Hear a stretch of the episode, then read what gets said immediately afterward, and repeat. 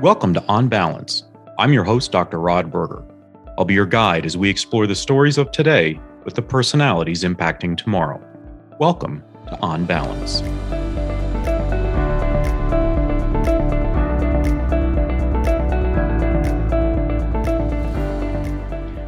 On Balance. I'm your host, Dr. Rod Berger. I'm really looking forward to this conversation with Olli Vallo.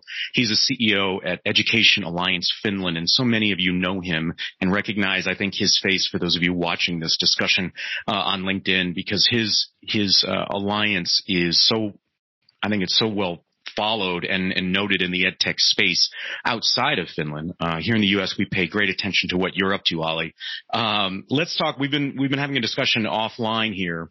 Uh, I want to talk about sort of the origins of the alliance and what was the initial objective in developing that, and at what point did certification and that uh, as sort of an offering or a service come into play in your thinking uh, in building Education Alliance Finland? Uh, yeah, well, I suppose it all, all started with, um, uh, well, we have four founders and two of us used to work as, as teachers. And, and when working as, as teachers, we had noticed that uh, there are so many different learning solutions out there. And it's really overwhelming for, for teachers sometimes if you, if you try to go to Google and try to find what are some good learning app, apps that you could use with your students and it seems like there's there's just too many of those that you it's almost impossible to understand that what are some good ones that I could use with my students and and and, and also sort of understand that are are some of these applications that kind of applications that I should not be using with my students understanding the, the quality aspects and the educational value is a, is a bit of a challenge for, for teachers. So that, that was what our experience in that, in, in trying to find edtech tools as teachers and then eventually, uh, we both ended up working in an edtech companies, uh, developing learning solutions. And I was working in a Finnish startup developing a music learning solution. And, uh, then when I was working on the other side of the desk, I realized that, okay, it's not that easy. We have a great tool, but how do I communicate the educational value uh, to the to the teachers. Uh, many times when I was presenting the music learning platform in education fairs or events, I, I talked with the teachers. I gave them a demo, and after the demo, they they they said that okay, looks nice, looks like a, like a fun music activity. But how do you prove that you actually learn something when when you compose songs with your with your tool? And I'm thinking that okay, it, it's a it's a valid fair question but then again, if I were here to sell a music theory book, they would never ask me that, hey, it looks like a nice book, but how do you prove that somebody actually learns if they, if they read the book? So, um, I started thinking that if I compare our music learning solution against learning science principles, it would probably align uh, with those principles really well you you had the collaboration there, you had the creativity, the self-expression, uh, the, even the visual, how it how it visualizes the music. That that helps you to understand the structure of music and an idea of a song and so on. So uh, I started thinking that would there would it be possible to compare the design of a learning solution against learning science principles and draw a conclusion that if the solution aligns with learning science principles, right kind of use of that solution would lead to positive learning outcomes. And that was the sort of the original idea that we, we had that we wanted to, we, we wanted to, to, to solve or, or figure out. And then having experienced that as a teacher, hard to find solutions, we kind of thought that, okay, if we start doing these type of evaluations, how well solutions align with learning science principles, maybe we could provide some sort of a uh, accreditation for the evaluated solutions. Uh, and this kind of stamp of approval would help teachers eventually to, to recognize what are some of the high quality solutions that have been evaluated.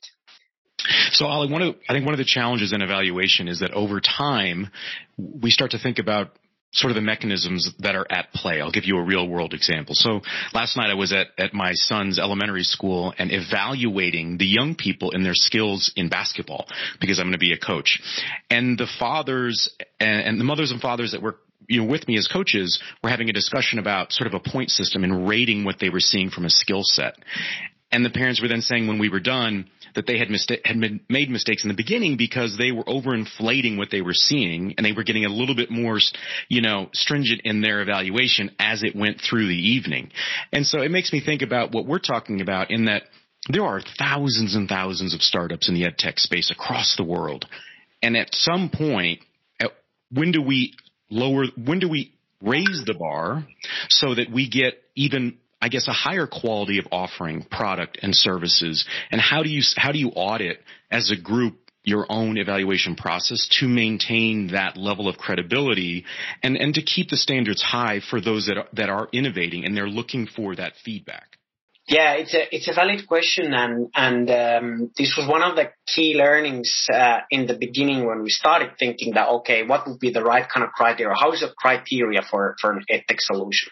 How do we develop that? And of course, when when conducting the evaluation, it's important that you have the feedback in a form that is easy to understand for the product developers, but also for, for people in the education sector, even for parents who don't necessarily have pedagogical expertise.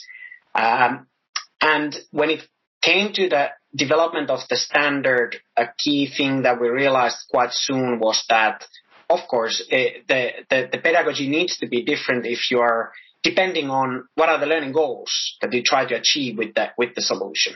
So in a, in a simplified example, if you practice new foreign language words. You might want to do some drilling type of, of activities, like very repetitive, very this kind of this kind of like a like a quiz until you get it correct type of activity. It can be very effective.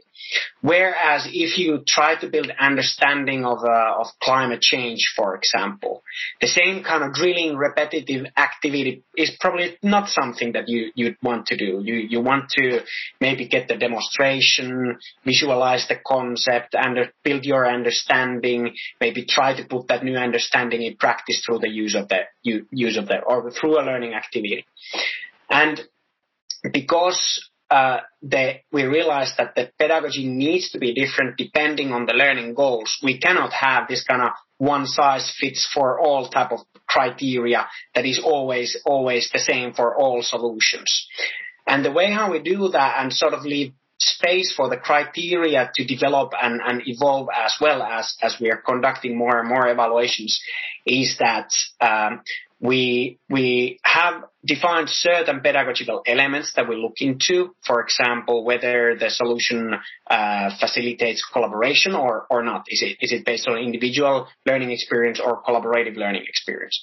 And we use this these pedagogical aspect as or we form this type of contrary pair out of it, so that we have a scale between individual and collaborative, and then uh, when our evaluators are assessing the quality of the solution, they get asked questions about how does it facilitate collaboration.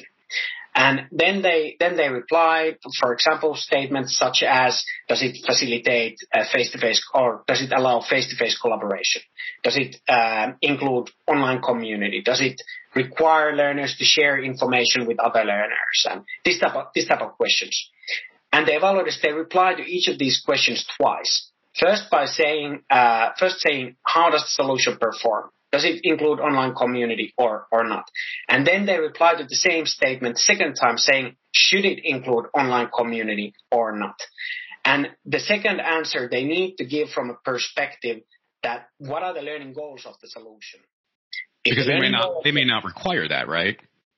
Uh, sorry. Might, th- those learning goals may not require that face to face, if that's the point, right? So that so this flexible, um, if anything, what it sounds like, Olli, it it does mirror the innovative the innovation process in general, right? To be iterative, to understand the different audiences that might be and the consumers of your product, as opposed to maybe traditional methods which say this is our metric, this is our rubric, and if you don't fit into it, then you're not going to get a certification. Exactly, exactly. That that kind of flexibility based on the learning goals needs to be there. And and uh, yeah, of course. Then then after after we we, we sort of came to a conclusion that flexibility is needed, and and we always start each evaluation by first defining what are the learning goals of the solution, and only after that we are capable of of evaluating the, the pedagogy. But then it's a question about So what are the most important pedagogical aspects that we want to look into? And I think that that part will evolve as uh, over years and it has evolved and, and it we will probably endlessly, endlessly evolve uh, when we do more and more, more evaluations. At let's the moment, talk- four, four different parameters that we look into. Four different that you're looking through. Uh, let's talk about some of the specifics. How many companies have gone through this certification process with you, and what's the, is there a general what's the what's the rate of, of certification? I mean, how many are getting turned away? Just and not.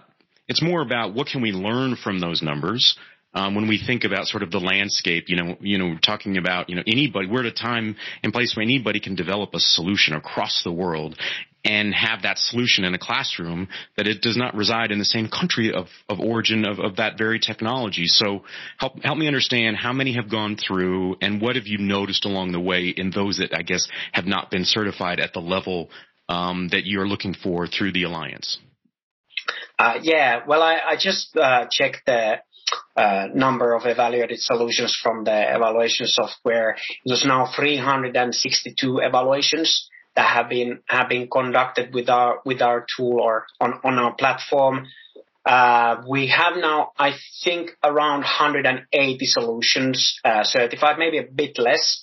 There's always a few solutions sort of in, in line waiting for the client to fill out the client form before the certification is, is uh, published on our website.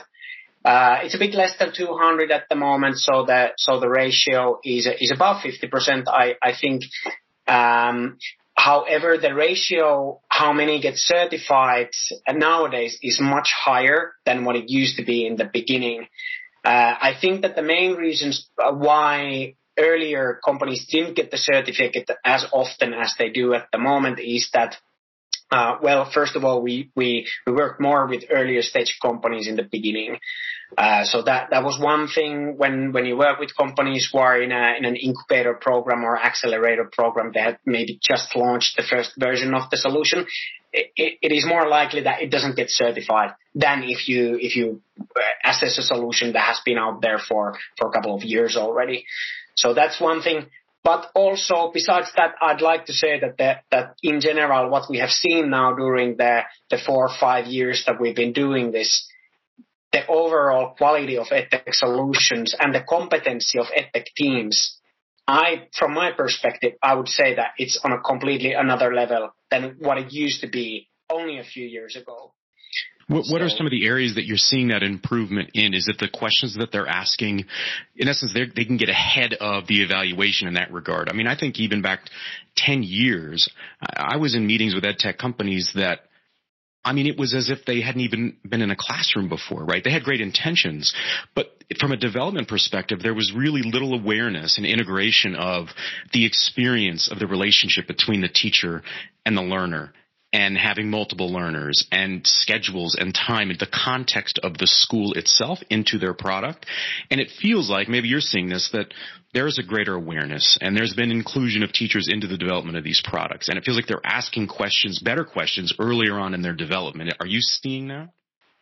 Yeah, yeah, definitely, definitely. I remember maybe maybe four years ago we were hosting this uh, workshop in in one accelerator program for the for the accelerated companies, and we began the workshop by by talking about learning goals, learning objectives, and and how to how to think about those when designing a learning solution or or designing new content in your solution, and we talked about curriculum alignment and and pretty much every company joining the workshop were like what what is what are you talking about? what, what, curriculum and what curriculum alignment? And nowadays, if you if you go to an edtech conference uh, conference and you can go to any stand and you can you can ask that okay what what are the some of the curriculums that you align with, and everybody has their answer ready. So so definitely a, a big change has happened. You, you recently put out on your website um, you had an article, you were looking at what makes a great founding team in ed tech. Do you mind sharing just some of the reflections and some of the information? Because I think that would be very valuable as there's so many, you know, recently I was a part of StartEd's, um, ed tech week as a, as a shark for their shark tank. And, and I was honored to be able to, you know, re- be on the receiving end of these pitches from 10 different startups from around the world. And it was really interesting to see the different types of backgrounds of the founders and their desire to basically play in the edtech sandbox. And I'm wondering what you are seeing based on, on your information with the Alliance. Yeah, it, it was really interesting to, to go through the, the unicorns and the and the founding teams of the of the edtech unicorns.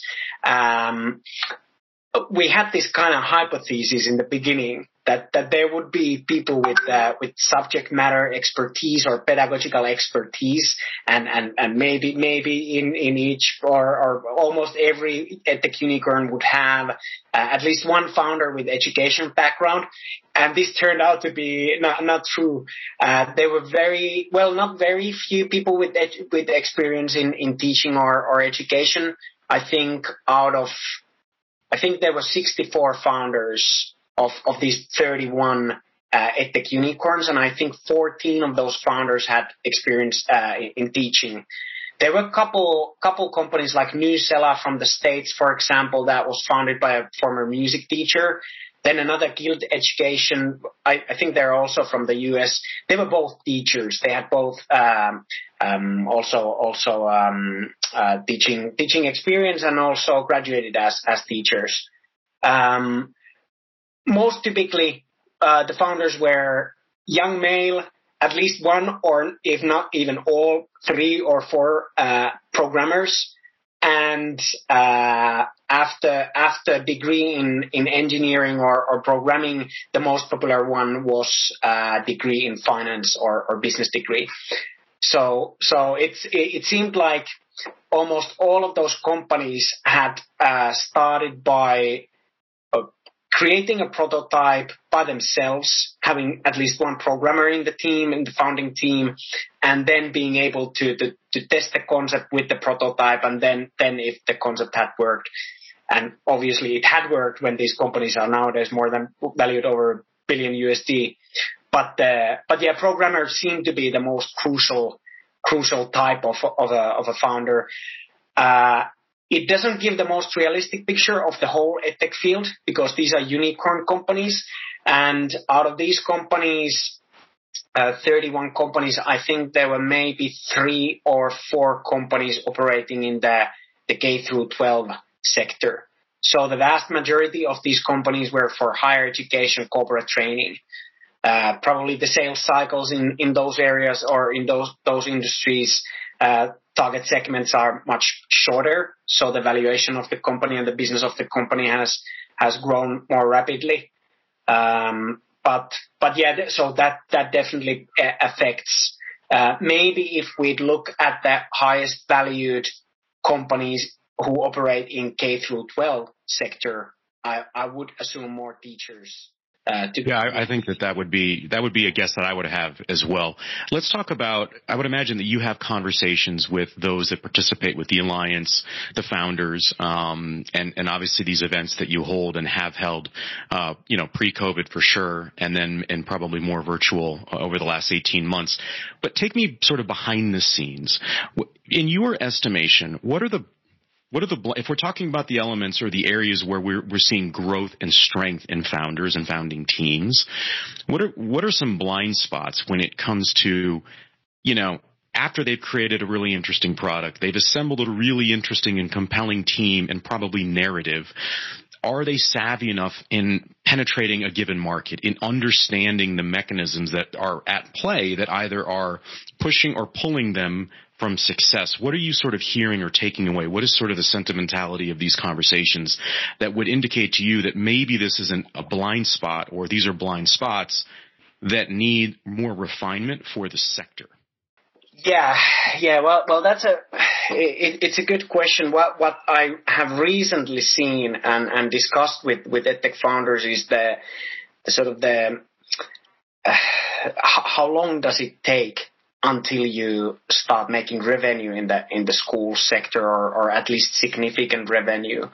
And I I think I, I still see it, it it's quite common with earlier stage companies that they have just uh, published the first version of their solution and they think that okay I, I will the, the company will will start making revenue like the next week and and then then by the end of the year we we're we have a good solid business in the uh, selling the products to schools uh, whereas the reality in very many cases is that um, if you if you create the product, you you you uh, show it to teachers. The teacher says that hey, I, I love this. This is exactly what I need. And then it takes about two years before the teacher can actually start using and paying for the for the solution. And, and this whole time, as a as an entrepreneur or, or when running an edtech company, you need to be able to survive that time.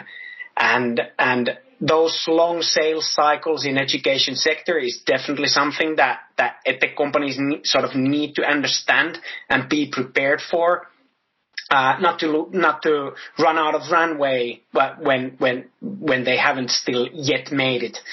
Um, so that's that's one thing, and another thing is definitely that when you publish the solution, regardless of how genius designer you are, for sure uh, during the first few years when you're starting to get more and more users and you're starting to understand their behavior using your solution, getting feedback from them, understanding better their needs, the solution will change quite, quite radically for sure. And having that, that sort of runway in order to get the feedback from the users, modify your solution to meet the needs of your users, uh, make it easier and easier to use based on, on, on your understanding how they are using your solution, what are the core mechanics that they need. And then, of course, doing that, being able to build the business, tweak the business model, uh, make, make, make sure that it's, it's, it's, uh, it's done in a, the business model and the, and the solution is done in a way that schools can actually can buy it and, and can start using it and, and will get the necessary support in using it and get all those learnings. It, it does take time and the companies need to be prepared to, to, to have that, have that time to, to build the business. But let's talk about being an entrepreneur. And, and, and, I would say that you're an entrepreneur, obviously building Education Alliance Finland and being in the ecosystem that you are. You know, one thing that I've noticed recently in some conversations is this notion of gut instinct right? And and the role that it plays in the development of a company and sort of the gusto and, and the role of our ego that we need in times when we doubt ourselves, others doubt us, um, but we have to keep moving forward. But it does feel like in the maturation of a company and an entrepreneur, we have to understand the relationship to our instincts and at some point generate or create a different relationship with that, that sort of gut that we have because we have teams, we have data now, we have certifications so that we can lean into others and trust the process. And, and I find that sometimes that can be the, that actually can be what, what breaks it in a negative way for a founder because they struggle to understand that and they actually tighten the screws. They micromanage. They sort of lose grip on the sensibilities of the market and the lessons from those that have been there ahead of them. How do you interpret that? And do you find that that's been an experience that you've had, the relationship with what your instincts have been, and then as things grow, how you need to engage or not on your gut? Yeah, yeah, definitely. I, I think that this is a this is a skill that you need to build over time as a as an entrepreneur. Maybe some people have a, a little bit, little bit, or adopt that skill a little bit faster than than others. But but every, everybody needs to learn that, and and the main learning is probably to to find the right balance and find the right mindset when to trust yourself and your instinct and your, your gut when it comes to, for example, what kind of features our, our solution needs to have. And there are great stories, like if you, if you look at how Steve Jobs has has worked sort of sort of not trusting on on people's opinions, but trying to innovate something completely new that nobody would even know to to ask for if if he would ask that what kind of solutions or products you'd like to buy. They say something very conventional or traditional and conservative, and he wants to build something completely different that it's even hard to imagine. Uh, so being bold, being bold and being brave to, to sort of trust on your gut and your instinct as as well is is one important ability I think that every entrepreneur needs to have. Uh, and and also when you discuss with the team and you're you, if you're the entrepreneur, if you're the founder and you have the vision how the product needs to be, and you have your team members saying that, hey, maybe this would be a good feature, maybe this would be a good feature, and I don't think that this would be a good thing to provide for our users. Sometimes you need to need to be very strict with your with your vision and loyal to your own vision that no i know that this is what how it needs to work and let's just build it that that way.